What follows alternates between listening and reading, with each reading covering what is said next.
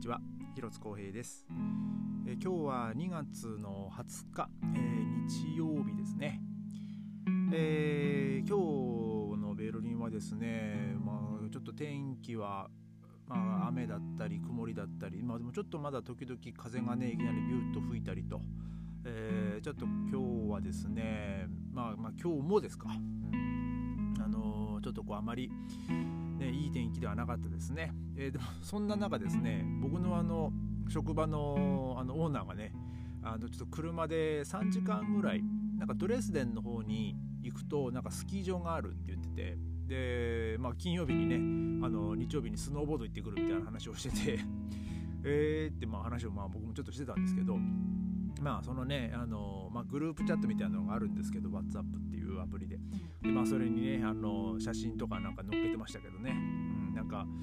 まあ多分彼そんな初めてやったんですかねスノーボードは、うん、なんかもうすげえ難しかったっつって。でもああの明日絶対筋肉痛だねって、まあ まあ僕はメッセージ送ったら送ったんですけど。いやもう俺もそうだと思うと。もうなんかすごいすごい難しいってこうなんか返事が来てですね。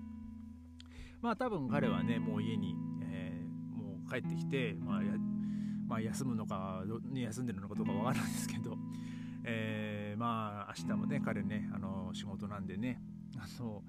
まあ、大変ですよね。もう朝朝早くに車で、えー出て、まあ、3時間。まあ奥さんが運転したらことかわかんないですけど、ね、運転してでまあスノーボードやってまあ多分ね6時間。まあ、6時間はまあやってないかな、まあ、6時間ぐらいやってるんですかね。もしまあ仮に、ね、朝の9時に着いたとしてもね、えー15時とかまでだったらね、まなんか写真とかね動画見たらすごいなんかいい天気だったんでね。まあね本当に、えーベルリンみたいなねああこんな荒れ模様じゃなくてよかったなと思ったんですけど。まあそのスキー、まあ、スキーというかスノボしてそこからまた3時間かけて車で帰ってくるってのもねなかなか大変ですからね。本当体体力も体力消耗した後の運転で結構きついですからね、えーまああの何事もなく、まあ、無事にね帰ってきてくれてることをまあ願うんですけども、えーあと今日はですねあの、まあ、僕もすっかり忘れてましたけどあの北京オリンピックね今日あの最終日とかまあ閉幕したんですね、えー僕あのヤフーニュースパッと見てあそうなんだっていうのぐらいで。で、まあ、あんまりねこう今回の、まあ、東京オリンピックもねそうでしたけどそこまでこうねどの種目で金取ったとかなんかねまあ東京オリンピックの場合もそうでしたけど、まあ、全然テレビで見てなかったんでもうほとんどこのニュースでなんか朝起きてヤフーニュース開いたらなんかねオリンピックの誰々が銀取った誰が誰がねメダル取れなかったとかなんかそんな見出ししか見てなくてですね、うん、詳しいことはね全然わかんないんですけどまあ本当まあなんだかんだ言われてたみたいですけどね。なんかいろいろあったみたいですけどなんかドーピングとかねロシアのそのフィギュアの だかそういうそういうニュースばっかなんかこう目に、えー入ってきましたね。その今回のオリンピックっていうのは。あとあれか。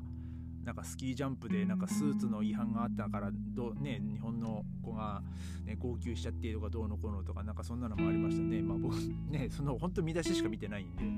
あのよく詳しくはわからないですけど、まあまあ無事にねオリンピックも、えー無事に終わったようで、えーね良かったと思います。でなんかまあ僕はねそのインスタグラムであの ZDF とかターゲットシャウっていう、まあ、ドイツのメディアのあのアカウントもフォローしててですね。まあそこでまあドイツが何で金取ったとかねなんか、えーなんだっけな棒リュウジかなんかでも取ってましたなんかバイアスロンとかでもなんか金とか取ってましたね。えーなんかまあ それもほとんど読み飛ばしでしたけど。まあえーこうやってねまたそのまあこんなコロナ禍でなんとかまあましてやこの中国ですからね。えーまあそのパン、ね、このパンデミックの中での中国での大会っていうのでねまあいろいろとまあ大変だったと、まあ、思うんですけども、まあ、無事に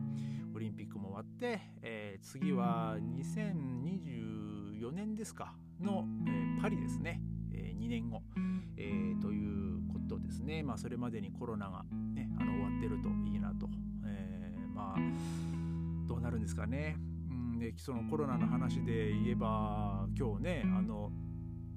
あのイギリスの、ね、クイーン、ね、エリザベス女王、ね、エリザベスエリザベス2世ですか、ね、女王がなんかコロナに感染したっていうようなニュースもありまして、ね、もう本当に、まあ、なかなか収まる気配もね、まあ、ちょっとねドイツは少なくなってきてるみたいですね。で多分まあ今週来週あたりから多少この規制があの緩和されるみたいですね。えー、まあ、まあ、僕は、ね、例によって、まあ、まあ、もちろんね気をつけながら、えー、生活、うん、していくつもりですけども、まあ、やっぱりね外出ればそんだけのリスクがねやっぱあるんで、ねまあ、皆さんもその辺はお気をつけくださいと。であと今日最終日だったのはですね僕もねほんとすっかり忘れてましたけどあのベルリン映画祭だったんですね。あの2月の10日から、20日まで、ベルリン映画祭が、開催されておりましてであの今年はですねあの、まあ、去年もそうだったのか確か。あの一般のチケットの販売が確かなかったんですよ。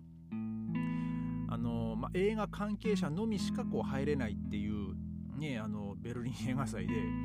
あの前にねあの、まあ、先週の日曜日ですかその妻と、まあ、あのホテルでねあの、まあ、ホテルっていうかそのいつも行ってるお店のステーキハウスで、えーまあ、予約してあの、ね、お肉食べに行ってた話をしたんですけどで、まあ、本当はですね妻がその窓側の席を予約したんですけどもあのただその窓側の席はもう全部その予約済みでまあ、っていうのもまあ全部そのベルリン映画祭の関係者の人がそのの予約であの埋まってるからって言われて、うん、あのー、そういえばそうだったなと思って言われて気づいて。ででも今年ってその一般のチケットって、ね、売ってない販売ないんでしょってその、ね、あのサービスしてくれた人に聞いたらもう今年はもう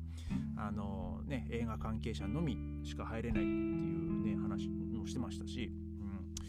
うん、まあ別にそれだったらね、もうわざわざベルリンでやる必要もねえんじゃねえかなっていうね気もしないでもないんですけどまあやっぱ映画祭ですからね、まあ、映画館で、えー、やっぱ上映しないとねやっぱそのオンラインでとかねあのそれはそれはちょっとねやっぱこう味気ないですからね、まあ、映画祭なんでやっぱこう映画館で、まあ、あとまベルリン映画祭なんで、まあ、ベルリンでやるっていうね、まあ、もちろんそれもま理解できるんですけど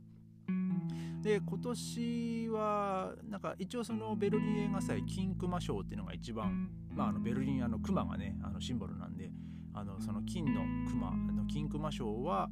えー、なんかイタリアとスペインの映画のアルアルカラアルアルカサスだったかなんだかっていう、えー、タイトルでしたね。まあ、ちょっとまあ僕も本当さっきパッと見ただけなんですけど今年そういえば何何が撮ったんだろうと思って。でまあちょっとね僕はそのベルリン映画祭に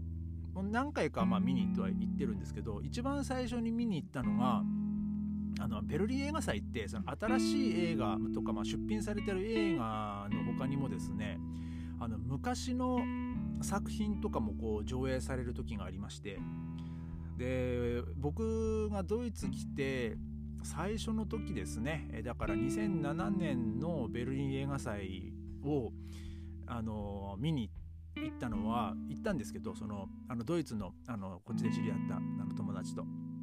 あのその昔の作品で「あの愛のコリーダ」ですね あの、まあ、安倍貞事件を題材にした。うん、でえー、まあ、その映画を見に行ったんですけどなんとですねそのベルリン映画祭で、えー、上映される作品がですねその日の同じ日のその夜にですねあのテレビでもあの放送されるっていうね なんかそういうあれもありましたね。もう本当に同じ日で、まあ、ただその内容が内容なんでね本当に深夜深夜帯でしたけどね確かあの放送されたのが。でもまああれは日本では上映できない、えー、作品ですからね確か。もうあのまあ確かにねもう内容的にねもう、まあ、すごい描写もありますし、えー、まあそれは上映できないだろうなっていうねあのまあそれはもう、ね、納得なんですけど。まあ僕が最初に見に行ったベルリン映画祭はそのね「愛のコリーダ」っていう、ね、作品でしたね。あれ大島渚さんでしたっけね監督は、えー、ちょっとネット忘れちゃいましたけど。で、えー、その後に行ったのがその数年後ですね。あのゴールデンスランバーを見に行きましてその時はですねあの舞台挨拶挨拶がありましてあの主演の堺雅人さんがベルリンにいらっしゃいましてね,、えーそんねもうその当時あのまあもともとね堺さんはあの、ね、大河ドラマの新選組でねあの山並圭介役をやってえー、まあ、僕もそのね新選組の時まだ日本にいたのであのちょっとまあ時間がある時にねその見てたんですけど僕はなんかそのその時に初めてあの堺雅人さんををあっていう俳優さんをを知ってですねだからもう僕の中ではですねもう堺雅人イコールちょんまげだったんですけど あのまあ普通まあもちろんねあれは役柄なんでねあのすごいこう爽やかな、ね、方で。ね、ほんと生で見てですね、まあ、その僕カメラ持ってってたんでねその写真もねいっぱい撮ってですね、えー、まあそのエコールデンスランバーも映画もねなかなか面白かったですし、まあえーまあ、その舞台挨拶でねままさかその、まあ、日本語のねあの芸能人とかあとまあその映画の監督さんとかもね、えー、いらっしゃってましたし、まあ、別の時、まあ、僕は行ってないですけどあのクリント・イーストウッド、まあ、僕のね大好きな、あのー、俳優さんですけど、まあ、今はね映画監督とかもやってますけどね、えー、そのクリント・イーストウッドが監督したあの硫黄島からの手紙とか、えー、その時は確かあの渡辺謙さんとあとねあの二宮君も確か来てたと思うんですよね。うん、なんかあの映画一応渡辺謙さんが主演でしたけども完全にこう二宮君がもうその役をもう完全に食っちゃってるっていうぐらいそのね演技高評価、えー、確か受けてたと思います。まあ、あとその後、まあ、僕ねあの全然もうそれ以外は全然いけてないんですけど、まあね、ちょこちょこその日本の作品とかあの日本の、ね、女優さん俳優さん、えー、もねあの賞をもなんかもらってましたね。まあえー、一番上のその金熊賞はね取って、まあ、まだ日本の作品は取ってなかったと思うんですけども、え確か寺島しのぶさんが銀熊賞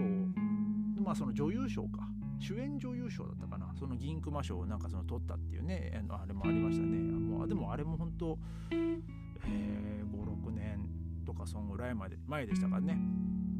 うん、ねちょっとあの映画もちょっとねまあいつか見たいなと思いつつまあ全然見れてないんで、えー、ちょっとねその機会があれば、まあ、見てみたいなと、えー、思っております。えー、まあ今日はねそんな感じであのー、まあ今日ねその北京オリンピックも終わりベルリナーレ、まあ、あのベルリン映画祭も終わりと、そういうあれですね。まあ明日からまた、ね、月曜日で、ね、また新しい1週間を、えー、頑張って皆様、ね、あと、まあ、コロナにも気をつけて、えー、生活していきましょうという感じで、今日は終わりたいと思います、えそれではまた明日。ありがとうございました。